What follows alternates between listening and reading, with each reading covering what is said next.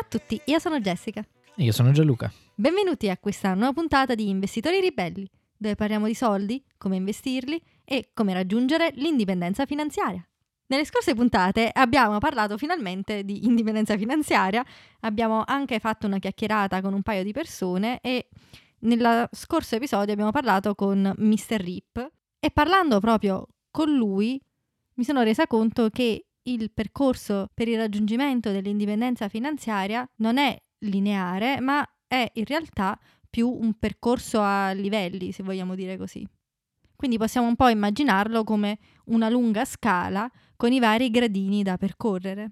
E man mano che saliamo di gradino in gradino ci avviciniamo sempre di più all'essere indipendenti. Naturalmente non si tratta di una scala che possiamo salire in 5 minuti, ma è un percorso che richiede tempo, a meno che non vinciamo alla lotteria. Noi abbiamo iniziato il nostro percorso qualche anno fa e comunque il nostro obiettivo è di raggiungere l'indipendenza finanziaria prima dei 40 anni. Adesso ne abbiamo 32, quindi il nostro orizzonte temporale è abbastanza ampio. Speriamo di ridurre questo tempo a 3-5 anni, però realisticamente il nostro obiettivo è quello di farlo prima dei 40, quindi nei prossimi 8 anni. Insomma, capite che anche per noi non si tratta di un percorso che intendiamo o che pensiamo di poter intraprendere e percorrere totalmente in, nel giro di pochi giorni. Si tratta di anni. Quindi prima iniziamo, meglio è. C'è anche da dire che quando noi abbiamo iniziato il nostro percorso no, non sognavamo di poter diventare indipendenti o di poter vivere di rendita, come si vuol, si vuol dire. Noi l'abbiamo fatto semplicemente come modo per combattere l'inflazione, per far lavorare i nostri soldi un po' di più rispetto a quello che lo facessero in banca. Solo un paio d'anni fa ci siamo resi conto che effettivamente avremmo potuto guadagnare abbastanza da poter vivere dei nostri risparmi e quindi abbiamo iniziato ad informarci su come potessimo sfruttare meglio i nostri risparmi, come avremmo potuto investire in maniera più intelligente e che cosa significasse poi raggiungere l'indipendenza finanziaria. Insomma, come dicevamo anche con Davide Marciano, ci siamo iniziati a porre certe domande che poi ci hanno portato su questo percorso. Prima di andare avanti, se il podcast vi sta piacendo, aiutateci a migliorare e a farci conoscere lasciando una recensione su Apple Podcast e invitando i vostri amici ad ascoltarci. Così ci aiuterete a supportare il nostro show. Poi se avete domande oppure consigli per noi, scriveteci a ciao chiocciolainvestitoriribelli.it. Come stavamo dicendo prima, Abbiamo detto che il percorso verso l'indipendenza finanziaria non è un percorso lineare, ma lo possiamo più immaginare come una scala a gradini o anche una scala a chiocciola se vogliamo complicare un po' di più il percorso. E noi abbiamo individuato sette fasi dell'indipendenza finanziaria. La prima fase è una fase in cui ci passiamo tutti, la fase iniziale, ovvero quella di dipendenza finanziaria totale. Quindi sto parlando del periodo della nostra infanzia, quando dipendiamo totalmente dai nostri genitori per poter sopravvivere, per poter andare avanti. Quindi a quell'età non abbiamo un lavoro, mm, non abbiamo, non abbiamo un patrimonio nostro, ma siamo in tutto e per tutto dipendenti dai nostri genitori. Quindi questa è la fase iniziale, il primo gradino, diciamo. Il secondo gradino invece è quello che possiamo indicare con il termine di solvibilità finanziaria. E a questo gradino successivo, diciamo, abbiamo trovato un lavoro, non siamo totalmente dipendenti dai genitori, però ancora non siamo in grado di poter sostenere il nostro stile di vita. Almeno non quello ideale, insomma. Magari non possiamo permetterci di fare una vacanza un po' più lussuosa o di comprare casa o di comprare una macchina, però riusciamo a pagare le bollette, riusciamo a fare spesa. Poi in paesi anglosassoni o anche in America abbastanza comune avere un debito chiamato student loan, quindi il debito dello studente, dato che le università sia qui in Inghilterra che in America sono abbastanza costose rispetto alle università in Italia e sì, ed è abbastanza comune fare un prestito per poter andare all'università.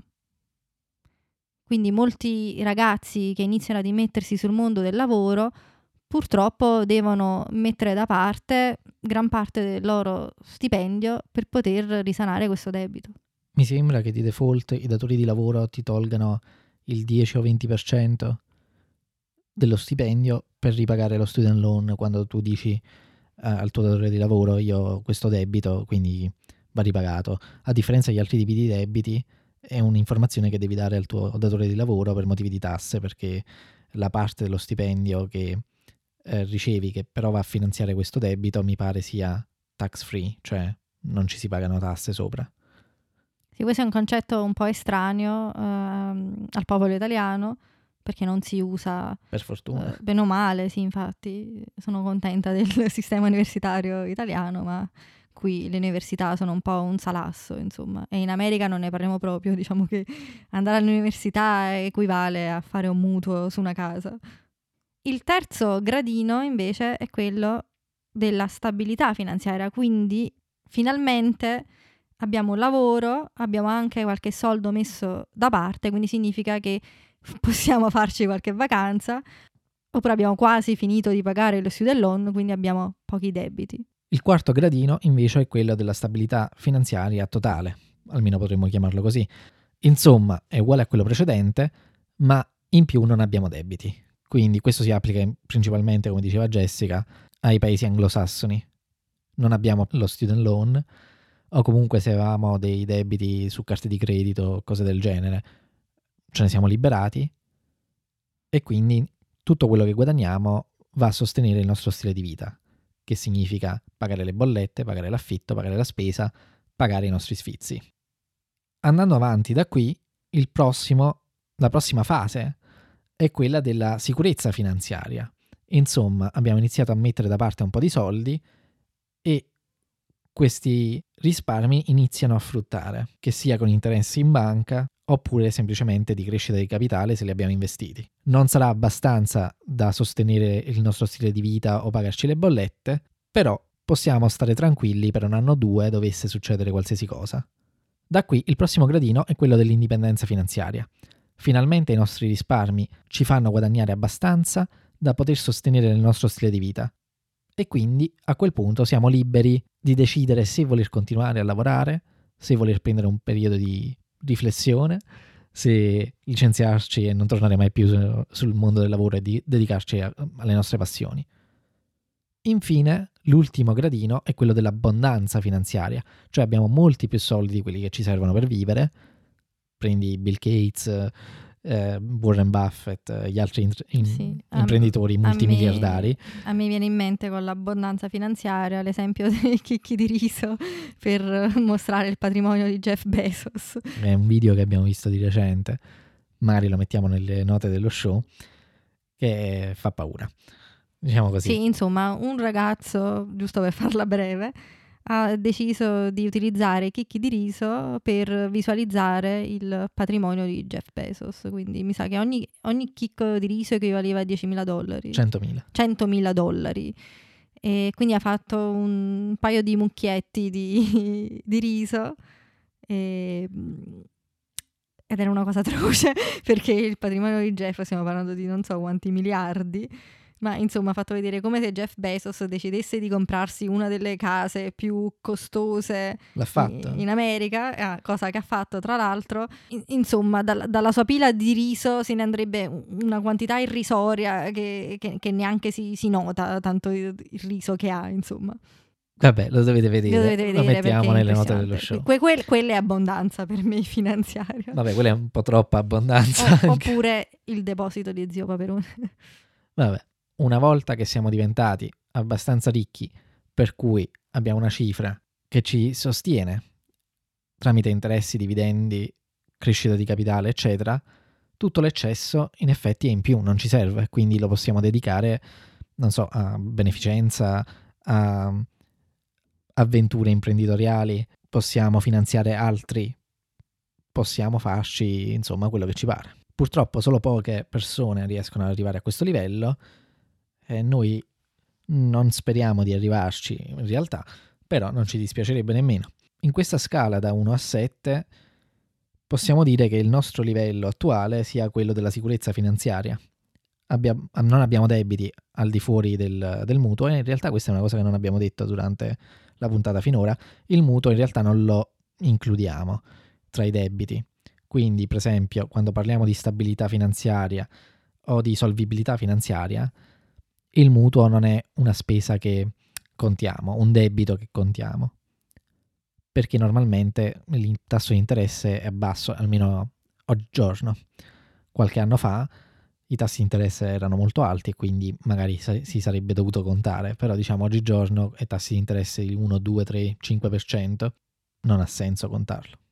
Però insomma, stavo dicendo, noi abbiamo un mutuo, quindi te- tecnicamente abbiamo un debito, però abbiamo anche abbastanza da mm, iniziare a generare dei soldi che ci permettono di abbassare insomma le bollette. Possiamo pagare le bollette, non, magari non possiamo pagare tutto il nostro stile di vita, però possiamo pagarne parte.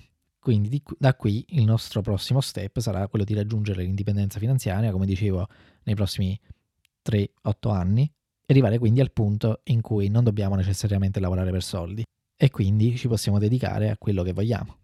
Volendo concludere, ci tenevo a sottolineare che quando parliamo di diventare finanziariamente indipendenti, non intendiamo che bisogna sbarcare il lunario.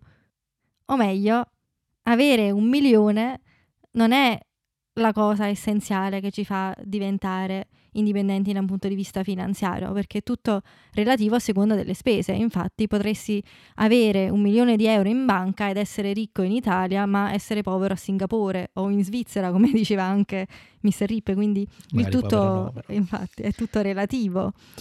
Però ci tenevo a sottolineare che non è la quantità di soldi che hai che ti rende indipendente da un punto di vista finanziario, perché l'indipendenza finanziaria deriva da, da altro. Secondo me l'indipendenza finanziaria deriva più da questa esperienza di poterti considerare libero, nel senso che i soldi non sono più una tua preoccupazione.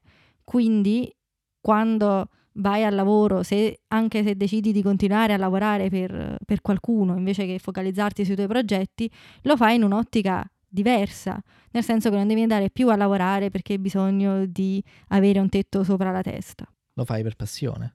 Proprio come dicevamo con Mr. Rip, lui ha deciso di licenziarsi da Huli, da Huli. per andare a lavorare da un'altra parte dove magari si sentirà più soddisfatto e avrà sempre l'opzione di dire sai che c'è, premo quel bottone come diceva lui e me ne vado a vivere in Italia dove sia e posso vivere tranquillo. Infatti, quindi questo è il concetto di indipendenza finanziaria. Volevo solo sottolinearlo per dire che magari molti possono avere l'idea sbagliata che per diventare ricchi bisogna per forza raggiungere questo milione. L'ho sempre sentita come, come frase, ah, se avessi un milione farei questo.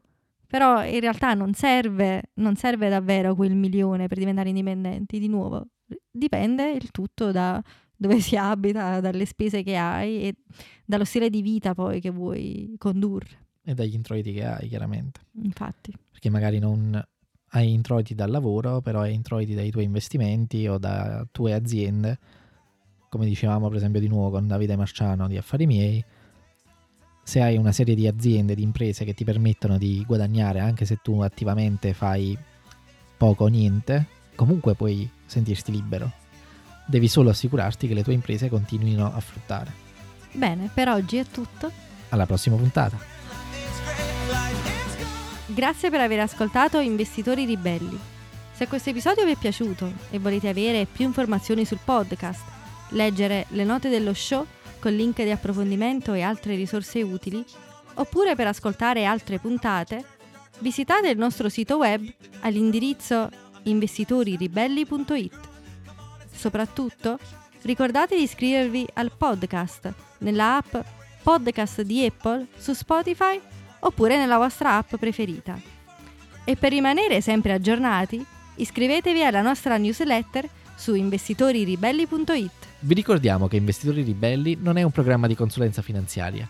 Tutti gli argomenti trattati sono da considerarsi contenuti generali a scopo educativo ed informativo. Pertanto non costituiscono né sostituiscono la consulenza di un esperto finanziario. Prima di prendere alcuna decisione finanziaria, assicuratevi di esservi accuratamente informati. Questo podcast è solo per la vostra educazione ed intrattenimento e speriamo che vi sia piaciuto.